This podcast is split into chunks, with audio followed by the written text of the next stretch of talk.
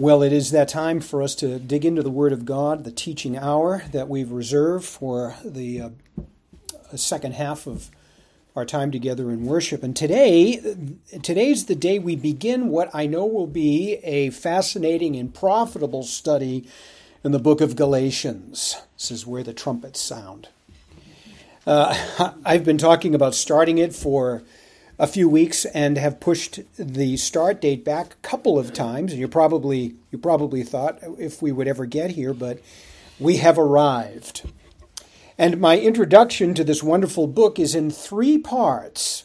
Now, those who've gone through uh, biblical books with me long enough know that I typically provide a two part introduction. Well, this time is different. It has nothing to do with the contents of the book which, by the way, is among the shortest that we have tackled in a while. And it has everything to do with the nature of this book, that being the form of this piece of literature or its genre. That is, how Paul packages his information here. Now, we're not looking at an imperial decree sent from Caesar, but a personal, heartfelt letter by the apostle. And those two forms are different, as you well know, and would tell us right away something about their contents. And I'm excited to talk about the letter with you. My intention then is to start very generally and with each part of my introduction get more specific until we get to the point of the exposition of the text where we will get very specific.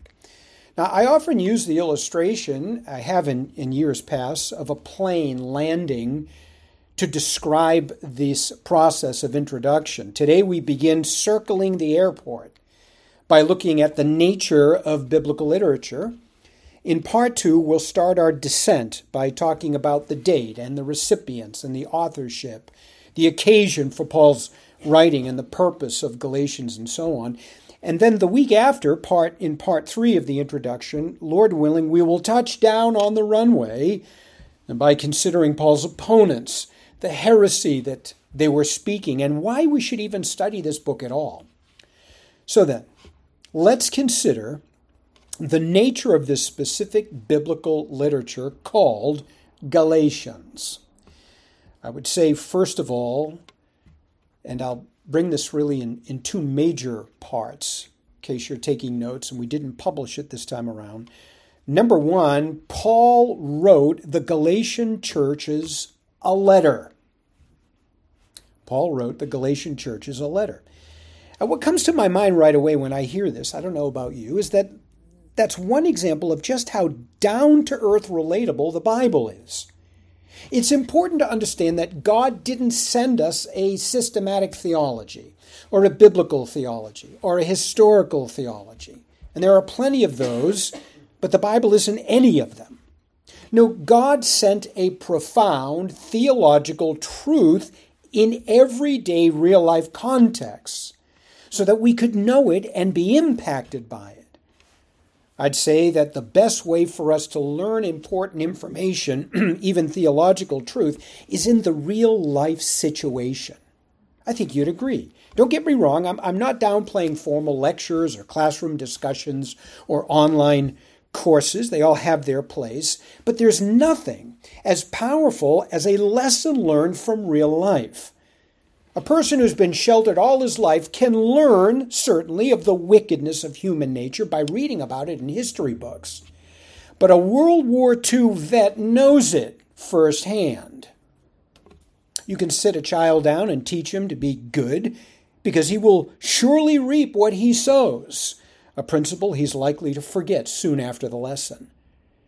But if you meet him in detention after school, where he's doing time for vandalizing a classroom, and you teach him the sowing and reaping principle, he'll never forget it.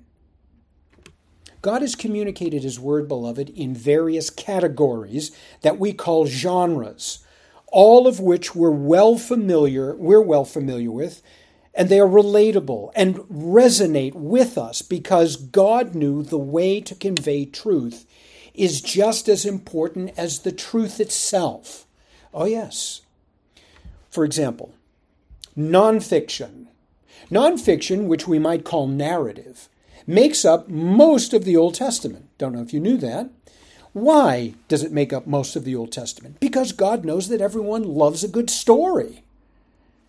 Through the elements of a story, the plot, the relationships between the characters, the climax, the, na- the narrator draws you into a time, a different time, another time and place, and allows you to experience what the characters experience, to know what each character is thinking when no one else in the story knows. You share the narrator's omniscience and omnipresence as you skip between scenes that are taking place simul- simultaneously. It's a great way to teach biblical truth.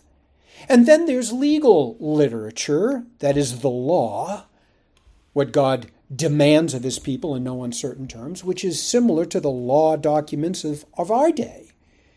Uh, we might call them rules, the, the important do's and don'ts of a particular context.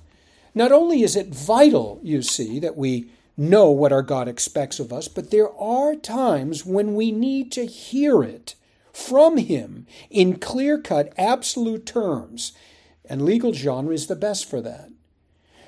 Then there is hymnic literature. These are the prayers of the psalmist put to song.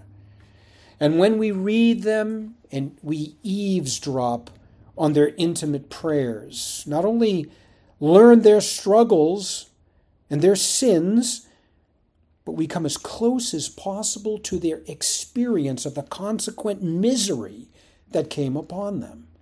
We can relate to the way David explains in Psalm 38 his pain from God's discipline upon him for his unrepentant sin.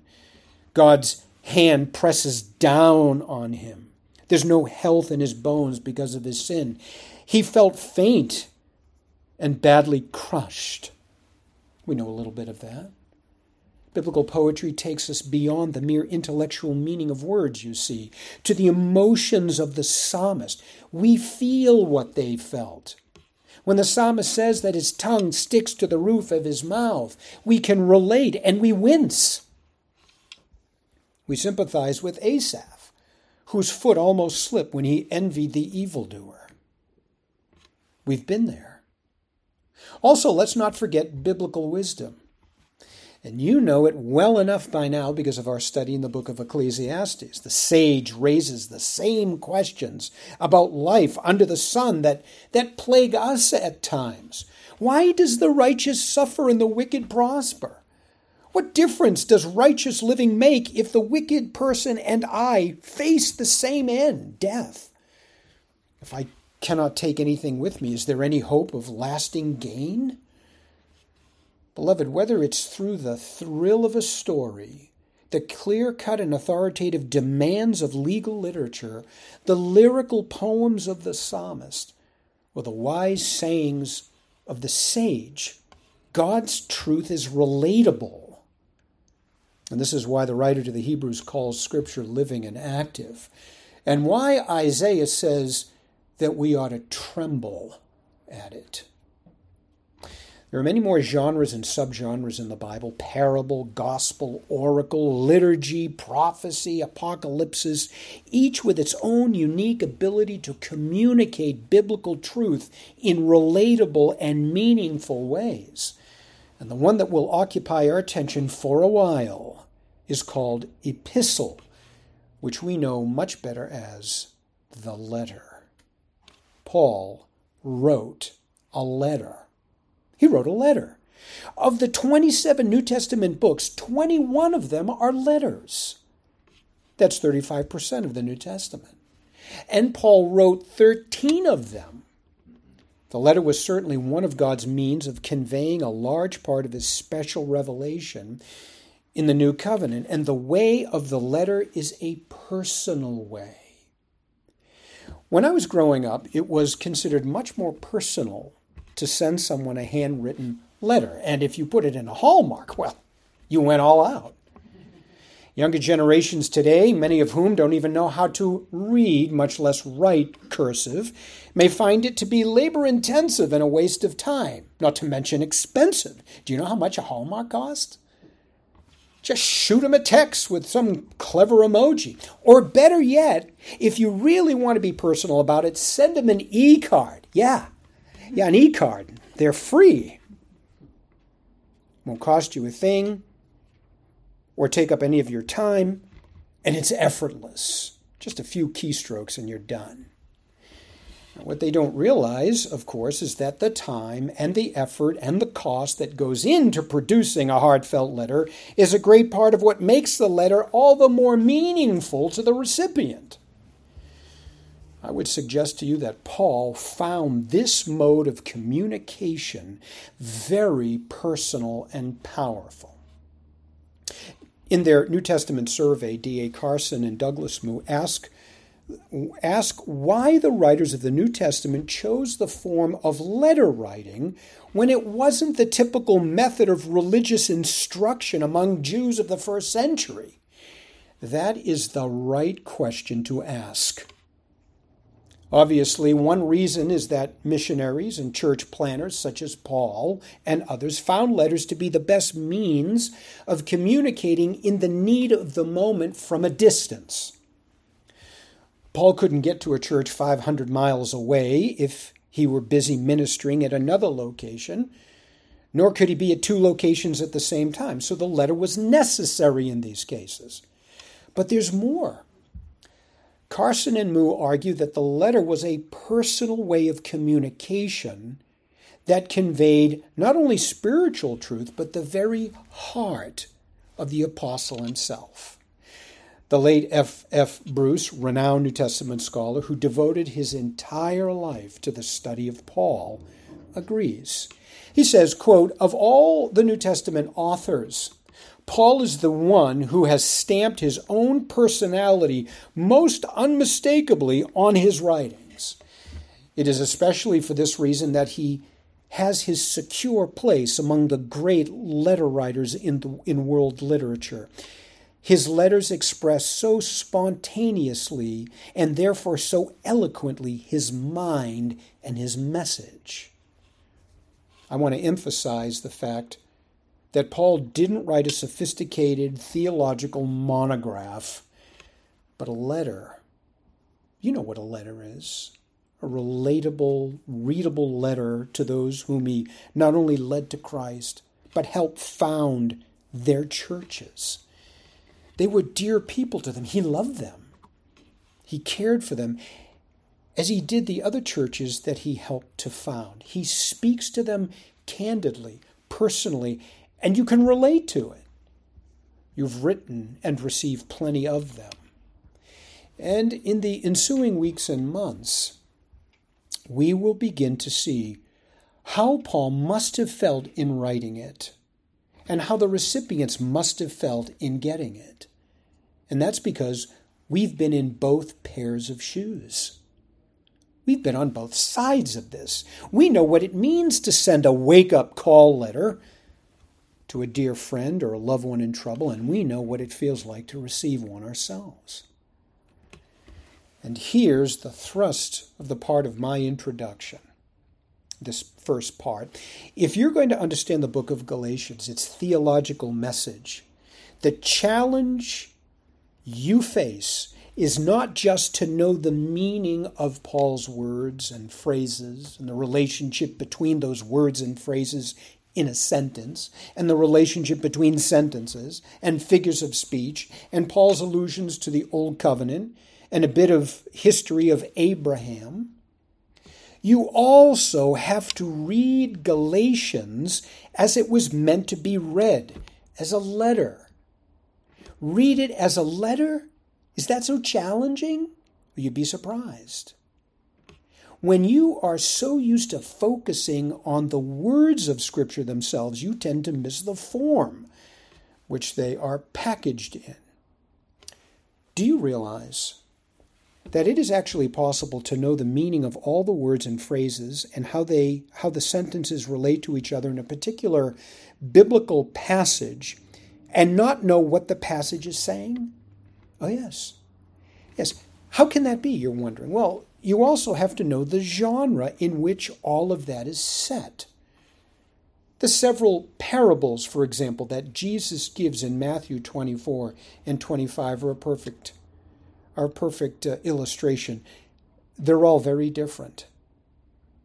But you see rather quickly that they all make the same point if you know that they form Jesus' Olivet discourse. The genre makes the difference. That sounds astounding, but it's true. The meaning of the words comes from their context, and part of that context is the form in which those words are couched. We all know how differently we respond to a paycheck that we get in the mail and a legal summons. The written correspondence in the first century was really no different. Robert Longenecker lists a number of different pieces of correspondence in his commentary. He has letters of friendship, recommendation, requests, information, instruction, consolation, praise, thanksgiving, accusation, apology, introduction, interrogation, invitation, and rebuke. That's a list that he gives. I would add to that list official decrees sealed with the emperor's seal, which would be the same as receiving a letter from the president today. Notices that were posted at certain sites. That's a genre. Like Herod's seal on the tomb of Jesus, that spoke volumes. Or his sarcastic words on the sign above Jesus' head as he hung on the cross. We have the same kinds of notices from local officials and town boards posted publicly to alert us. There are also histories, annals, law codes, and much more.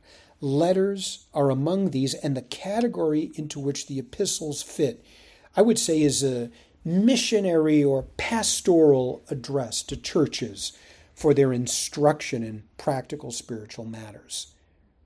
There is even diversity within, these epistles.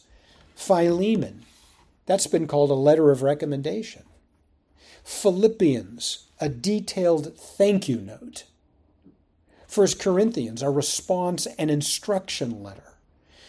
Again, Robert Longenecker, he makes a suggestion for Galatians. I think it's pretty accurate. He says a letter of rebuke and request. Well, we have more to say on that later. For now, I want to show you certain truths that Paul's letter, patterned loosely after first century letters, tells us that the words in the epistle could never tell us. Are you ready? Consider these truths of the letter that we learn just from the genre itself. One would be this the Galatians and we learn of the seriousness and the urgency with which Paul addresses the topic at hand by the absence of any mention of Paul's gratitude to the Galatians. We learn about the seriousness and the urgency of this letter by the fact that Paul leaves out the, the thanksgiving or gratitude in this letter. The Galatians would have seen this or, or known this right away. What do I mean by that? I mentioned that Paul's letters follow loosely the format of first century letters, loosely. So, like first century letters, Paul's letters had a traditional opening of greeting to the recipients, much like we do today, dear so and so. What typically followed was a word of thanksgiving or blessing for the recipients, which we also have in our letters. Hope you're well and the family's doing well. We would then launch into the body of this letter. And then, tra- and then Paul does that and transitions at the end of his body with a word of exhortation or admonition. Then came his closing, which included further greetings to others, much like our, hey, remember me to your, your friends, and then a benediction. Now, as I said, Paul followed this format in all his letters for all practical purposes, all his epistles, except Galatians. It's really what's different? Well, in this letter, he leaves out one of the elements. He leaves out the thanksgiving blessing part at the beginning. The absence of this element does not mean, of course, that Paul was not thankful for God or to God for the Galatian Christians. That would contradict the whole reason for writing them in the first place. If Paul didn't care about them, then he wouldn't have written to them. No, rather, this strange absence indicates, at the very least, the seriousness and urgency which, with which Paul handled this matter. It's likely that the Galatian Christians would have picked right up on the absence of Paul's thanksgiving for them and then braced themselves for what was coming next. You can see how the form of a letter communicates something of its overall meaning and evokes certain feelings from the recipients. Here's another one. The tone of the letter is confrontational, but in a conversational way, which could be greatly facilitated by dictation. All right? So dictation would, would allow Paul to adjust his tone, and his tone was confrontational and conversational. A lot a lot of this is lost today in texting because the lines are so short and they lack necessary context. It's easy for you to for your text to be misunderstood by a recipient. It happens all the time. And that could be dangerous, right? That's why some have invented emojis to accompany the text. They capture something of the emotional freight that comes with the words. Well, Paul's tone bleeds through the letter of Galatians. Some have described it as warlike, others say it's closer to a courtroom style or a prosecuting attorney. It's certainly argumentative, but as I say, in a conversational way, a personal, sort of one to one kind of way. It reads like part of a dialogue We'd say more a monologue since Paul's the only one that's talking. But it's very conversational, and I believe that's due in large part to the fact that Paul dictated the letter to an amanuensis. That's somebody who took dictation. It was common in the first century to use an amanuensis, and the New Testament writers did as well. The amanuensis would write on a wax tablet with a stylus, and he would use a sort of shorthand and then he would read it back when he was finished to make sure that he got everything right, and then he would copy his notes over to a letter form. Dictation could facilitate tone, and in some cases do a better job of it than the sender could if he even wrote it himself. Why is that? Well, because Paul could express himself more freely. Now, having secretaries take dictation may become or, or maybe fa- uh, may fast become rather obsolete in our day. dictaphones are certainly relics of a bygone era. But the concept of dictation is still alive and well. Oh, yes, every cell phone has recording capability, right? And unlike the kids today who text with their opposable thumbs moving at neck breaking speed, older folks like us prefer to use the record option we, we, we record our text simply by pressing the microphone icon. My son, who is a champion of the former mode of communication, the, the neck break texting style, he chides me about this. Oh, Dad, he says, you can always tell when someone speaks his texts. I found that interesting. Me, uh, my guess is that they sound more conversational and less abbreviated with all the code words and the symbols that that's part of youth speak today. That's because one speaking his message pictures and pictures himself talking to somebody. Kind of makes you wonder why we text at all and don't just call them. What a novel idea that is. With freedom to speak into the air, Paul no doubt could express himself with ease maybe picturing his audience standing before him, debating with those whom he was hoping to win over, excoriating those who were false. This is why Paul's letter have a life and a flow to them. Now let me say one other thing about Paul's tone in Galatians. It's extricably linked to this genre, this letter form. If you read Galatians without its greeting, at the beginning and without, its formal ending at the close, that's typical of letters and Paul's letters, you would have no idea that this let uh, you had no idea that this is a letter, nor would you have any idea of Paul's motives. You wouldn't. The tone behind his words would be lost to you. You'd not, you'd not suspect that there is any love that Paul has for this group. His strong language at times would come off as uncaring. But because it is a letter, a correspondence from an apostle to those whom are his brothers and sisters in Christ, many of whom he led to Christ and for whom he founded a church for their communal worship, many of Paul's words, which are so stern and direct and condemning in some instances and shaming in other instances, take on a totally different tone. It's of a concerned parent for his disobedient kid. Number three, here's what here's what else. Paul mentioned Paul's mention of his own handwriting at the end of this letter emphasizes his care for them and showed them that his words were heartfelt. His own his mention of his own handwriting at the end of this letter.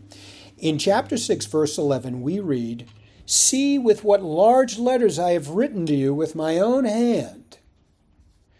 Most New Testament scholars believe this reference to be referring not to the entire letter, but only to the letter at this point and forward to the end.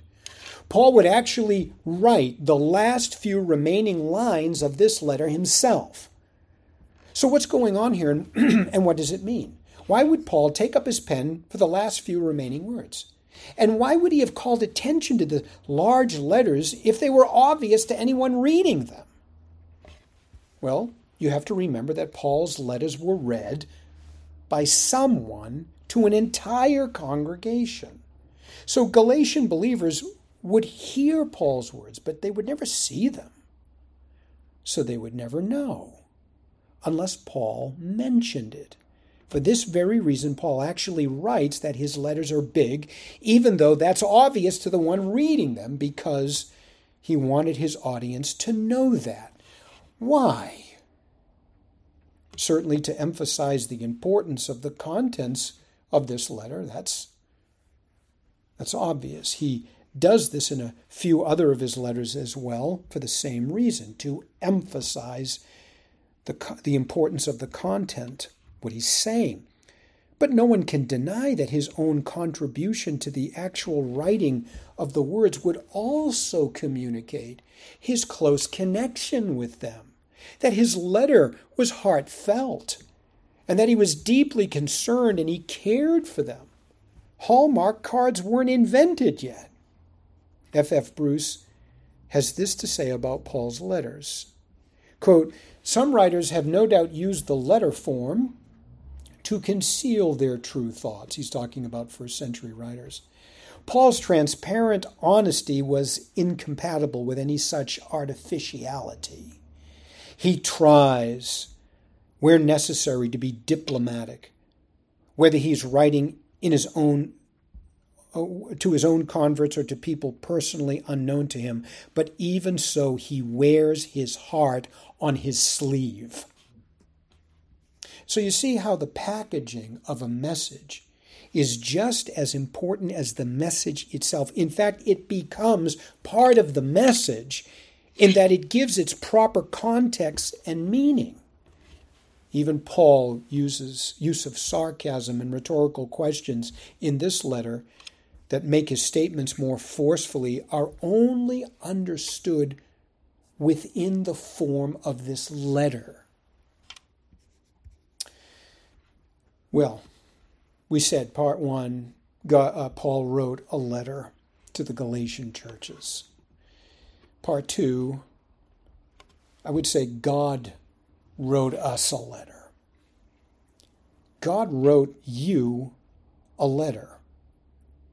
I want to impress upon you the fact that God used the normal human conventions of language to communicate to us. After all, he invented language. He knew the genres that people use to communicate with each other. We use some of the same ones that the biblical writers used. Not all of them, but many of the same ones. Is it any wonder that God would use them to communicate his truth to humanity? As a result, the Bible is down to earth relatable. In the case of the Galatians, which we would do well to recognize as a letter that the apostle wrote to a small group of churches in the southern part of the Roman province called Galatia to shake them out of their spell under which certain enemies of the gospel had them by winning them over to a right view of the gospel and giving them further instructions as to how to live a gospel centered life. Yes, we would do well to recognize that. We would be making good progress if we see that much. But we must go further than that. We're Pilgrim Reformed Bible Church. We go further. Paul's letter to the Galatians is God's letter to us with a message that he carefully crafted by the Holy Spirit working through the human instrumentality of Paul. And it's just as and it's it's just as as as heartfelt, just as personal, just as serious as it was to the Galatians. We have our share of enemies of the faith with from within inside the church as well as outside, and God wants to prevent what happened to the Galatians from happening to us. And I would say this letter from God to us is designed with at least five accomplishments in mind. Here comes the application. Are you ready? Five accomplishments that this letter is designed to bring. Number one, it is designed to confirm that there is only one true gospel. God wants us to know that. Paul's words that come to us right at the outset of the first chapter are said with such finality, but there are some who want to distort the gospel of Christ. Now, I might remind you that Paul's gospel was the right one because, as we'll see later, Christ gave it to Paul directly as he did to the other apostles. Paul didn't receive it secondhand by some human agency. Oh no, it was from the mouth of God himself as Moses received, and by the same supernatural working of the Holy Spirit. However, that, however that might have been in Paul's case, we we don't know. We don't have to know. The true gospel is plastered all over the New Testament, and Paul's epistles are as well, and, and it's in plain language. All have sinned and fall short of the glory of God, and the wages of sin is death. But the gift of God is eternal life through Jesus Christ, who is blameless, became our perfect substitute, took the full brunt of God's wrath meant for himself, meant for us upon himself, rather, went into the grave, was there for three days, rose from the grave, conquered death. And this word of Christ is the only work this work rather of Christ. It's the only work that paid the penalty of our sin and pleased the holy God. And the promise of the gospel is that God accepts anyone who turns from his own works to merit God's favor and trusts instead on the work of Christ alone. Christ completed all that was necessary to earn salvation for us lost souls. We could never earn it ourselves. Salvation, then, as Paul declares in Ephesians 2 8 and 9, is by God's grace through faith in Christ, not works. And that last phrase is just as important as the rest of it. Any person or institution that wants to interject human works into the gospel equation changes the gospel into something else that is powerless to save. Number two, this letter from God to us is also designed to warn us. To warn us that there are certain enemies of the faith who want to tailor the gospel to their own liking. They come from within the same circles of Christianity, not from without as God haters who rail against the church. We're talking about apostates, and we're no strangers to their counterfeit Christianity. Nevertheless, it's still a challenge to know who's who in the church these days. Of course, we can never know what's in the heart of a person. The only thing we can do is measure someone's words and actions by, the, by God's absolute truth. When the words and the actions of professing Christians don't measure up to Scripture, something's wrong, and it bears searching out. But the problem is not always so easily diagnosed. And here's where the nature of counterfeit really hits home. Not all unbiblical behavior is the result of willful disobedience to Scripture. In some cases, people in the church are honestly interpreting the text differently to suit their own words and actions. Because as we saw in our study of idolatry from Isaiah 44 just recently, they've adopted a different hermeneutic, one that allows for their own interpretations. See, Satan has really made things difficult for us. The consolation for us in this case is to understand that Scripture must interpret Scripture. And the one hermeneutic uh, approach that will ensure a correct interpretation is the one that the church has practiced for centuries, since the 1700s, the literal, historical, grammatical approach. That is, our interpretation will take the words at face value and interpret them literally, as they are meant to be understood. And that goes for figurative language too, where we're to understand what the figures mean and then take them at face value. Now, admittedly, even with a proper hermeneutic, there are some passages of Scripture that are difficult to interpret, no question, although not impossible. But, and that's a big but, when it comes to the gospel, the Scripture has presented it so clearly that even a child could understand it. We attribute this to what theologians call the perspicuity of Scripture, that is, the clarity of Scripture. In our confession in 1689, the divines refer to the perspicuity of Scripture in paragraph 7 of chapter 1 on the Holy Scriptures. This is what it says Some things in Scripture are clearer than others, and some people understand the teachings more clearly than others. However, the things that must be known, believed, and obeyed for salvation are so clearly set forth and explained in one part of Scripture or another that both the educated and uneducated may achieve a sufficient understanding of them by properly using ordinary means. In addition to accepting God's word literally, we also consider the, gram- the grammar of the text since words and phrases and sentences bear a special relationship to each other, especially where we, we have to translate the original languages into our own. And we also need to consider the historical setting, since we're dealing with ancient texts and cultures and customs.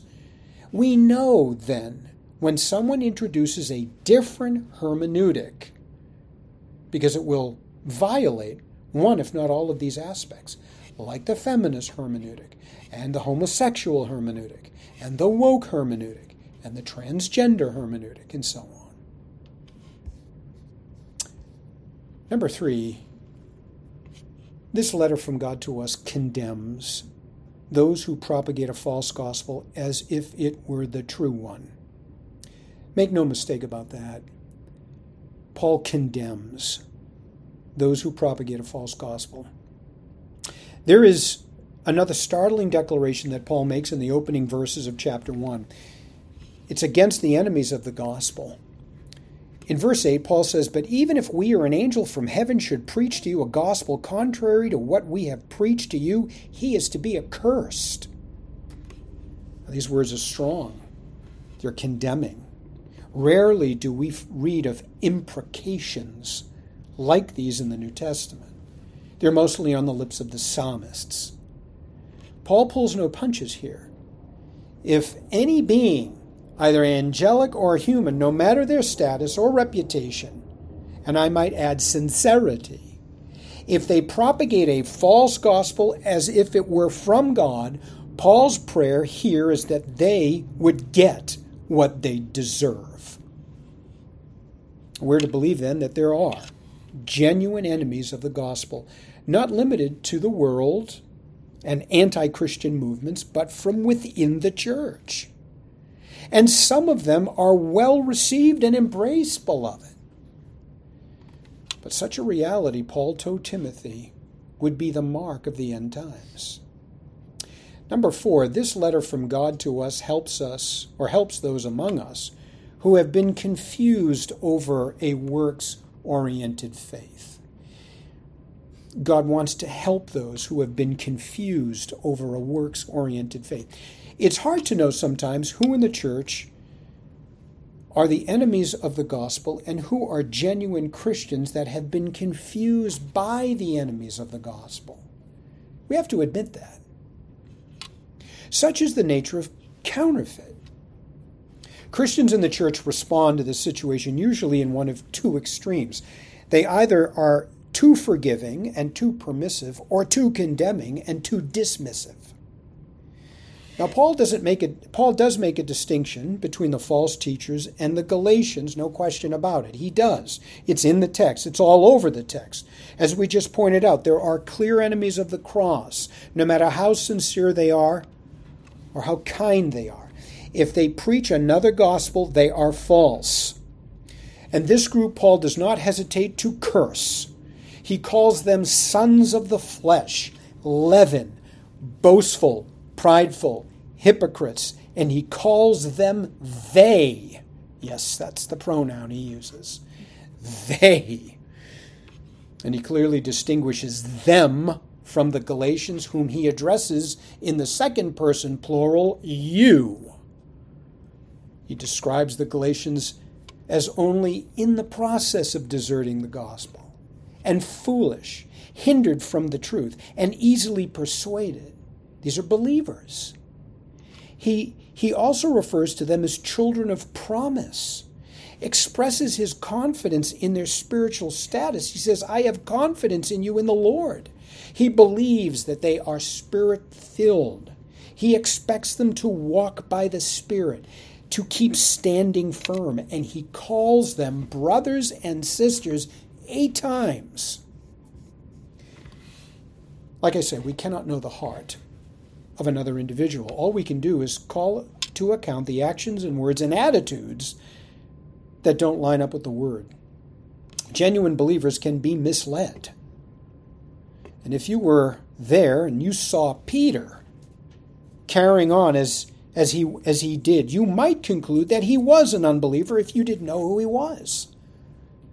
Paul had to confront him to his face for hypocrisy. His hypocrisy was no doubt motivated by the fear of man, though, not because he was an unbeliever. And those in the in the gen, in the in the uh, Galatian church who were being influenced by these false teachers had obviously been deceived. In fact, Paul uses the phrase in chapter 6 If anyone thinks that he is something when he is nothing, he deceives himself. And also calls them bewitched. The influence of error can be so strong so captivating. Five, and finally, this letter from God to us calls us to be on guard for both the apostates and wandering sheep and to confront both. Be on guard about them and confront them. Those who truly preach heresy and are proud of it and refuse to change should face discipline from the church. We should discipline them. If they refuse to repent, they show their true colors. Those, on the other hand, who are misled need to be restored. In chapter 6, Paul calls the church those who are spiritual, that is, those who are saved, to come alongside those who are caught in a sin and to restore them gently. Legalism and a works oriented faith is not unique to the kind of Jewish Christianity of the first century, beloved, which was no Christianity at all. There are plenty who champion it with a smile today, plenty more Christians as well who follow it blindly. The former needs to be rebuked and condemned, the latter rescued and restored. And our Father and God, we are grateful for your word today. The little that we have seen from Galatians excites us and motivates us to godly living. We are emboldened, if not ennobled, by it. We feel honored to be recipients of this great letter that has come to us by the voice of God Himself.